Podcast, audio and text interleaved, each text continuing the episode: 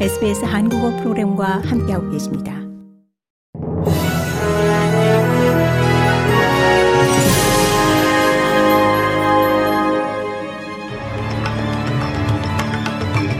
(11월 9일) 목요일 오후에 SBS 한국어 뉴스 간추린 주요 소식입니다.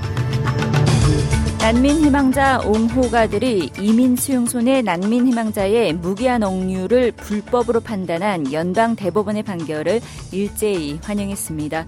연방 대법원은 난민 신청이 기각됐으나 타국으로 이송될 수 없는 이들을 합법적으로 무기한 억류할 수 있다는 지난 2004년의 판결을 뒤집었습니다.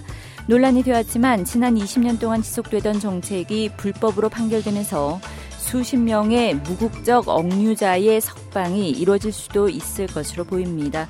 난민 희망자 자원센터 대표는 해당 판결은 또 불법적으로 억류되어 온 이들의 보상 청구를 가능케 할 수 있을 것으로 기대하고 있습니다. 알바니스 정부가 어제 전국적으로 발생한 옵터스 사태와 관련해 통신장의 사후 검토를 실시할 것이라고 발표했습니다. 한편 통신감독원이 12시간 이상 네트워크 마비에 따른 손실액 배상과 관련해 이 사업체들이 Optus 측과 연락을 취할 것을 촉구하고 있어 Optus는 개인 고객 및 사업체들의 손해배상 요구를 피할 수 없을 것으로 보입니다. 미셸 롤랜드 연방통신부 장관은 이 통신장애 사후 검토는 두 가지 측면에서 이루어질 것으로 통신 마비 이유 및 재발 방지책과 이 비상 신고망 Triple Zero의 견고성이 될 것이라고 설명했습니다. 가자 지구에서 본격적인 시가전을 시작한 이스라엘군이 하마스가 가자 지구에서 통제권을 잃고 있다고 밝혔습니다.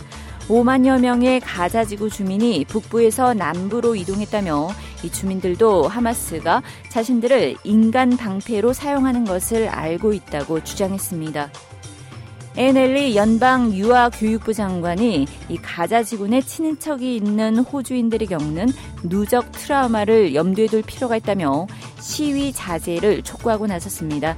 친팔레스타인 시위대 수백 명은 어제 이스라엘 해운 회사를 겨냥해 시위를 벌여 이 멜버른의 한 조선소 가동이 중단된 바 있습니다. 시위대는 오늘 이스라엘 해운 회사 짐의 선박이 도착하는 보타니 항에서의 2차 시위를 예고하기도 했습니다.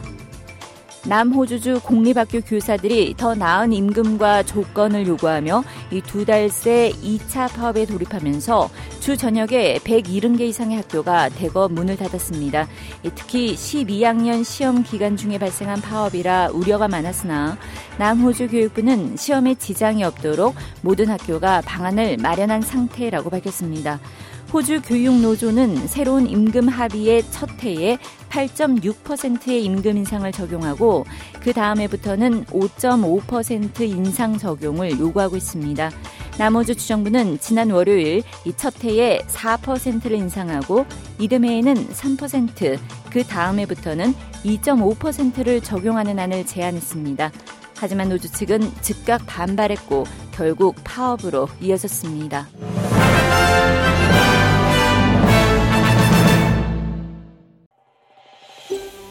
더 많은 이야기가 궁금하신가요? Apple Podcast, Google Podcast, Spotify 또는 여러분의 podcast를 통해 만나보세요.